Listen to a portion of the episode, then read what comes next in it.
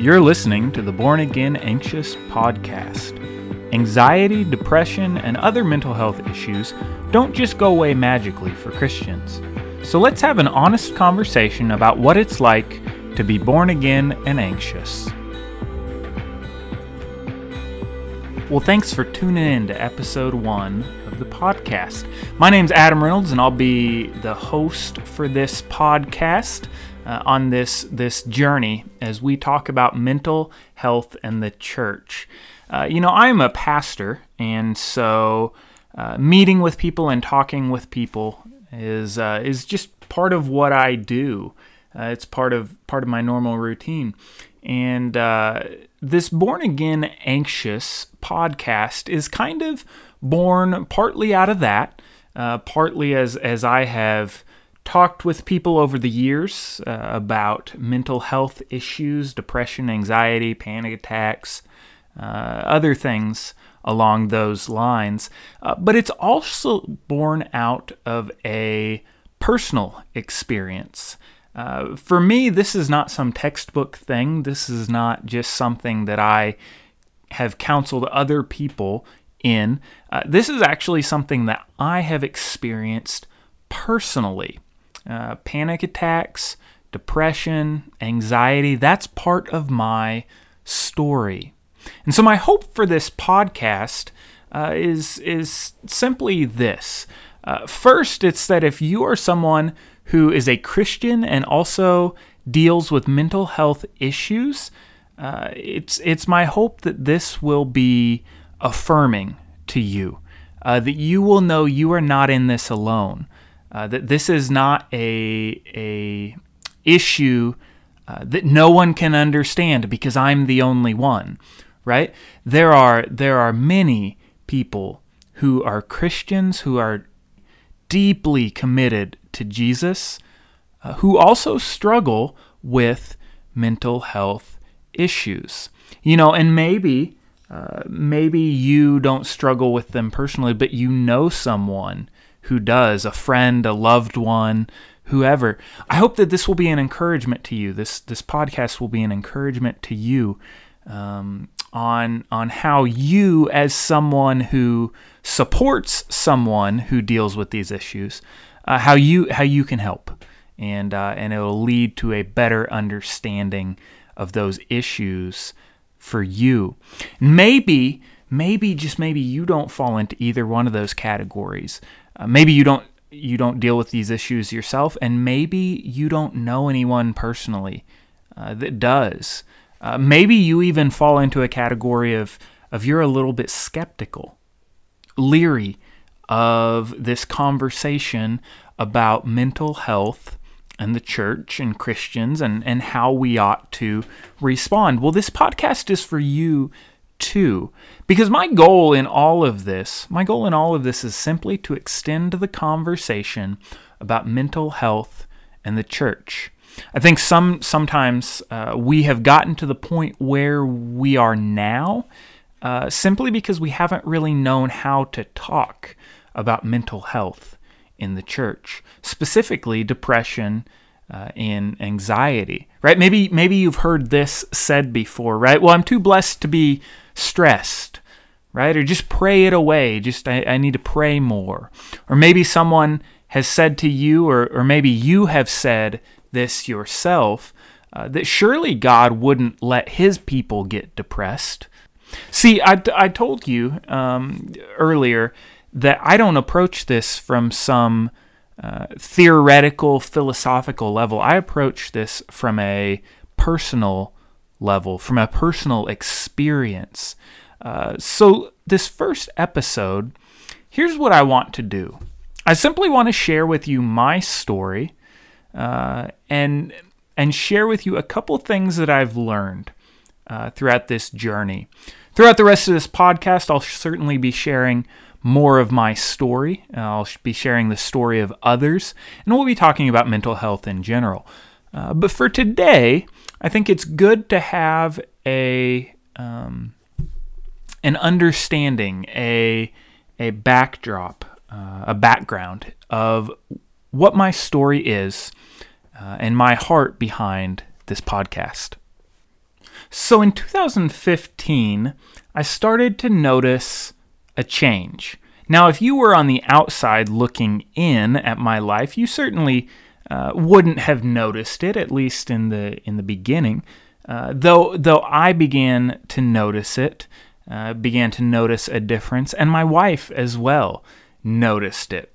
About a month into this shift, I remember having a conversation with my wife, and I remember her saying, "Is everything okay? You just seem different."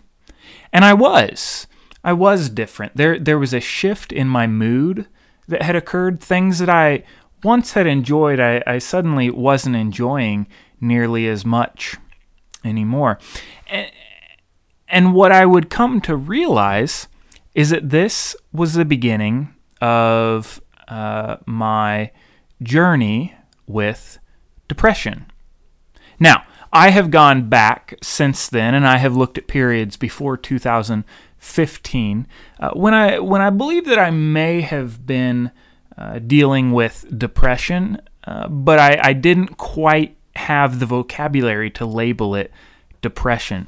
But nonetheless, 2015 was when I really think my understanding and my ability to have the vocabulary to label it depression began. And so for the rest of 2015 and into 2016, about 7 months in total, I was in a what I would say a depressed state, right? Now, here's the interesting thing about depression, and I'm not sure I ever really understood this and until this moment. See, I often will talk to people, and they will say, well, what's it like to be depressed? And it's more than just being sad, right? Well, everybody gets down sometimes, people will say. And that's certainly true. But just getting down is not depression. It affects you at a deeper level. And so here's the best way that I have come to describe it to people. I've said, you know, that feeling when you wake up, maybe it's a Monday morning, you wake up and in the few moments before you get out of bed, you start to think about your week, and you start to think about all the things that you have to do and how much you don't want to do them, and you start to think about, okay, I've got to take care of this, and I've got to go to this place, and I've got to do this at work, and all these things are running through your mind. And you would just as soon lay there in bed. You'd just as soon stay. But something inside you says, well, no, the thing that I need to do is that even though I feel this way in this moment, I need to get up, I need to push through, and I need to have the willpower to do what I need to do. With depression, it's that second part that's hard, that's almost nearly impossible, or it feels nearly impossible. It's like you don't have the power to say to yourself, okay, I need to get up and do this. Now, you do have the power to do that, and I'm sure we will talk about this in later episodes, right? But there are these subtle little lies that are told to yourself when you are depressed that aren't necessarily there in normal times. And so this is where I was for 7 months of my life. Now, the interesting thing about depression is it affects every person a little differently. For me personally, it didn't affect my work too much as a youth minister at the time, but what it did affect was it affected my family. I'm married and I have two daughters. At the time, I only had one daughter, right? But it affected my family deeply. My wife was very aware of the fact that I was depressed and I was dealing with these issues during this time. There was a noticeable difference in my mood. And so I would go to work. I would go to meet with people. I would interact with students. I would spend time at our services on Sunday. And in many ways, I was wearing a mask. I learned to be really good at faking it. I learned to be really good at acting as if everything was okay, when in reality, things were not okay. And so I found myself in about March or so of 2016, coming out of this fog, right? And toward the end of this 7-month period, I had connected with someone who I was able to talk with, who I was able to kind of process through these things, these feelings that I was experiencing, and that was hugely helpful, right? And so I was starting to come out of this, and it was about March 2016, and I thought we were over the hump, so to speak. And one evening, I will never forget this night. It is etched in my mind. We were in my daughter's room, and we were putting her to bed. We were going through the nightly routine as we kind of always do, right? There was nothing out of the ordinary about this routine. And we were putting her to bed, and so I'm laying on the floor in her bedroom, and my wife is reading her a book, and then we pray with her, and we tuck her in and kiss her goodnight and leave the room. And as we're leaving the room, I look at my wife and I say, "Does it seem really cold in here to you?" Well, it was not really cold. It was 78 degrees, in fact, in our house. I went and I checked the thermostat, right? And so I am freezing, and she's looking at me, probably like I have, like she's not sure what's going on, right? In my mind, she's going, "No, it's 78 degrees in here. What are you talking about? It's cold," right? So we go on about the evening. And later on, it's maybe half an hour later or so, I have put on a pair of sweats. I'm covered up in 2 blankets, and I am still freezing, and it's still 78 degrees in our house. So clearly something is going on with my body. Something weird is happening, right? Well, then things really start getting odd. My teeth start chattering uncontrollably. I can't stop. It's like when you're outside, and it's super cold and you are just freezing and your teeth are just chattering away. That's what was happening. I couldn't control it. I couldn't stop it. And we're sitting on the couch, and I look at my wife and I just start crying uncontrollably. Now, I'm not in pain. I don't know what's happening, but I'm crying, and I have this overwhelming fear of something. Like, I don't really know what, but it's just there. And I'm looking at her, and she's obviously concerned, going, "What's happening? What's going on?" And I'm saying, "I don't know what's going on, but I can't stop." And I'm breathing heavy. And eventually I stop. Eventually I get calmed down. And I do what we all do sometimes when we have something that's wrong and we don't want to deal with it. We just try to ignore it. We just think if we don't deal with this, maybe it'll just go away. And so we turned on Netflix, right? And we turned on I think it was some show about like building tree houses, right? I can't even remember what it is. All I can remember is that I can't watch that show anymore because it brings up these memories. But we do this, and I'm trying to distract myself, right? And at one point, I start to get cold again.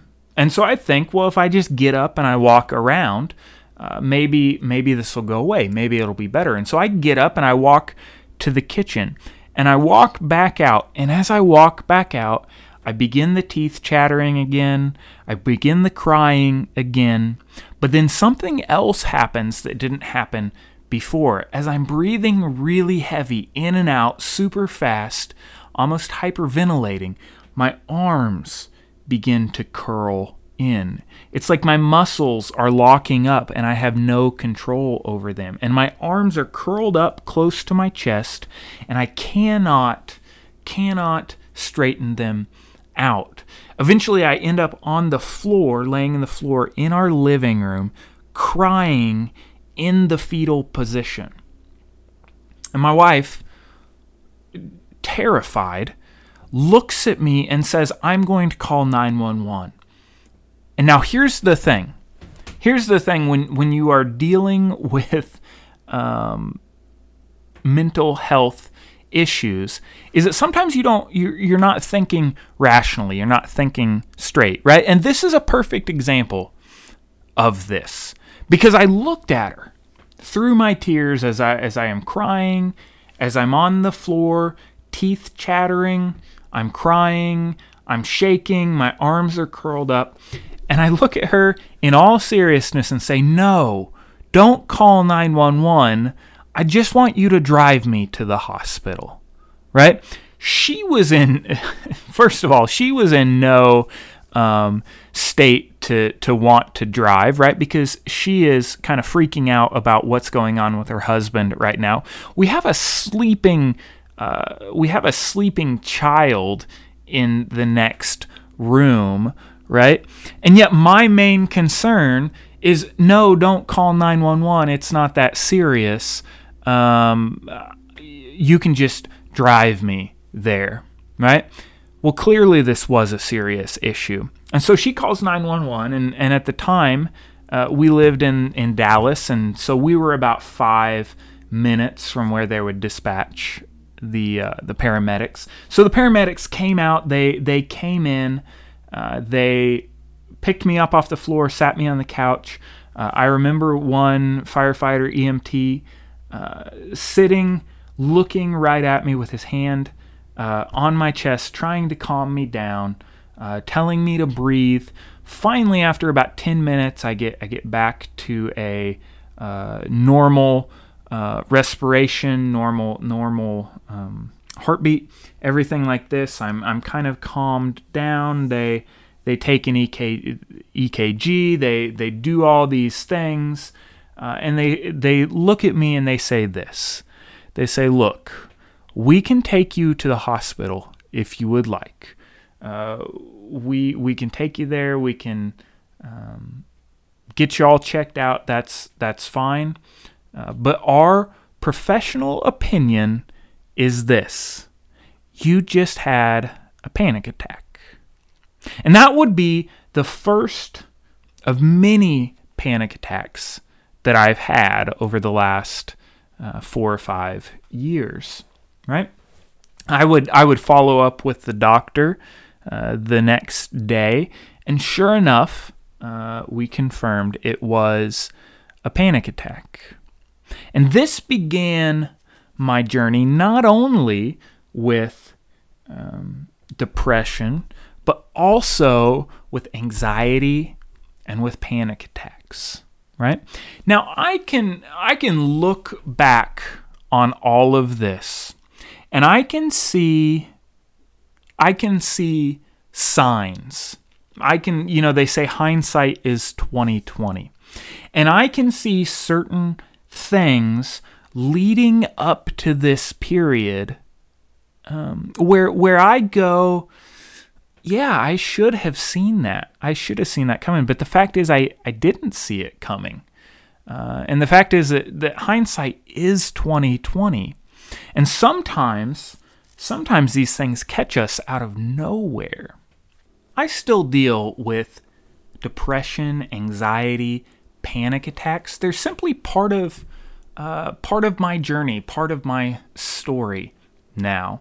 And most likely they will be for the rest of my life. You know, One thing that has changed for me, however, is the way that I look at anxiety, depression, and panic attacks. I stopped saying, God, why don't you take this away from me? And I started saying, God, how can this be used for your glory, for your good, and to help others? And when I made that shift in my thinking, when I started asking, how can this be used, rather than saying, oh, woe is me, it's amazing how my outlook changed. Now, it didn't make me deal with these things any less, but when I dealt with them, I asked different questions.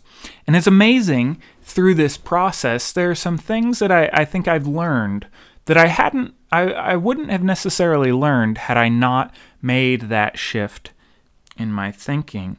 Let me give you a few of them. The first one, and these, to be honest, are somewhat obvious. In some ways, they're somewhat obvious.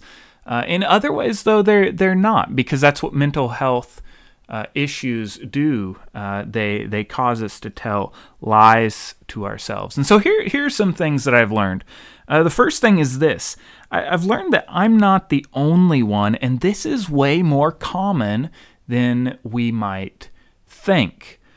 It's amazing how many people, Christians and non-Christians alike, deal with depression, anxiety, and panic attacks. And yet you would think, if you were going through it, that you were the only one, that you were on this island all alone and nobody else dealt with these things. But it's way more common than you might think.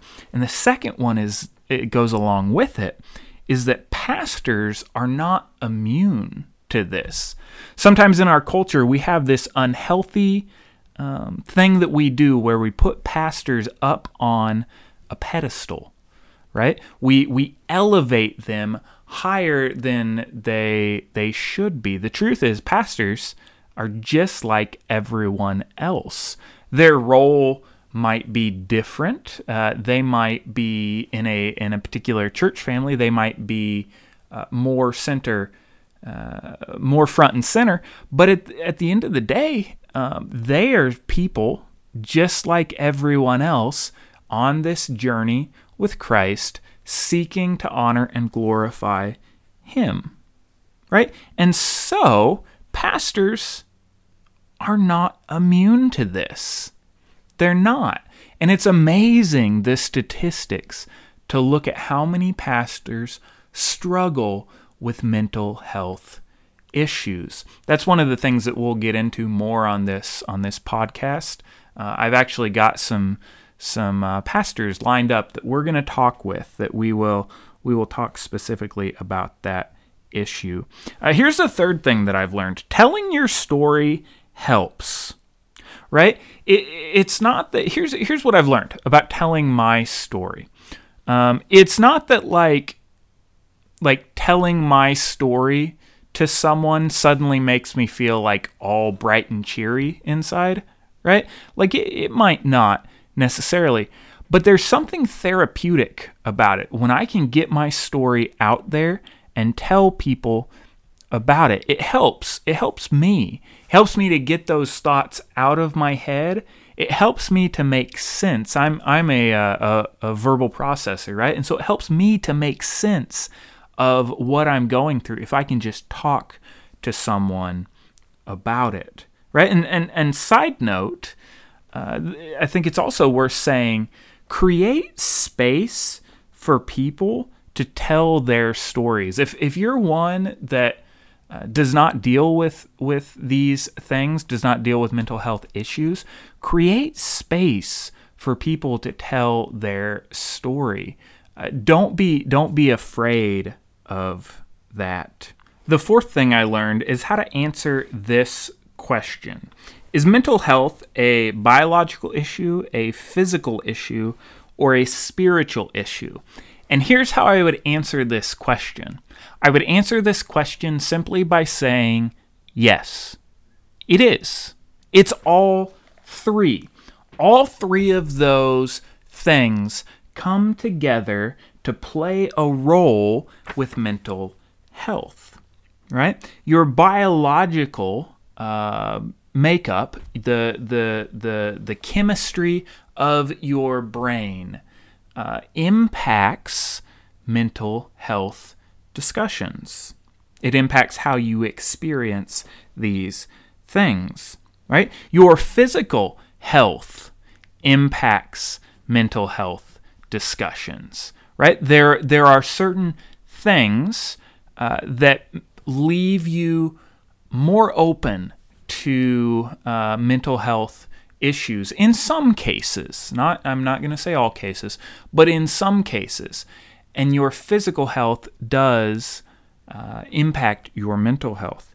And then there's certainly a spiritual health side to it as well, right? It's all three of these things. It's all three of these things working together. And so avoid the trap of saying, well, it's all just about brain chemistry, or it's all just about your physical health, or it's all just a spiritual issue. All three of those things are interconnected of them. And the last thing I think that I've learned, at least for today, I mean, I've learned tons of things, but at least the last one for this list, the last thing I've learned is that we don't talk about this enough in the church. But I don't think our lack of talking about it is because we're bad people, or because we intentionally want to just ignore it. I'm sure there's maybe a couple cases where that has happened. But I think more likely the reason we don't talk about it is because it's uncomfortable and unfamiliar. And I don't know about you, but I don't like uncomfortable and unfamiliar conversations, right? And my guess is that neither do you either. But we need to talk about it. And it goes back to that whole telling your story is helpful, not just for you, but for other people. And so that's why this podcast, that's why I share with you my story. That's why I say all of these things, is because I want to do my part in extending the conversation. And so I hope you'll join us next week as we dive further into this topic of Born Again Anxious. Well, thanks for listening to the Born Again Anxious podcast. If you enjoyed what you heard, we'd love for you to leave us a rating and review on your favorite podcast platform. Additionally, if you'd like to continue the conversation, we'd love to connect on Facebook.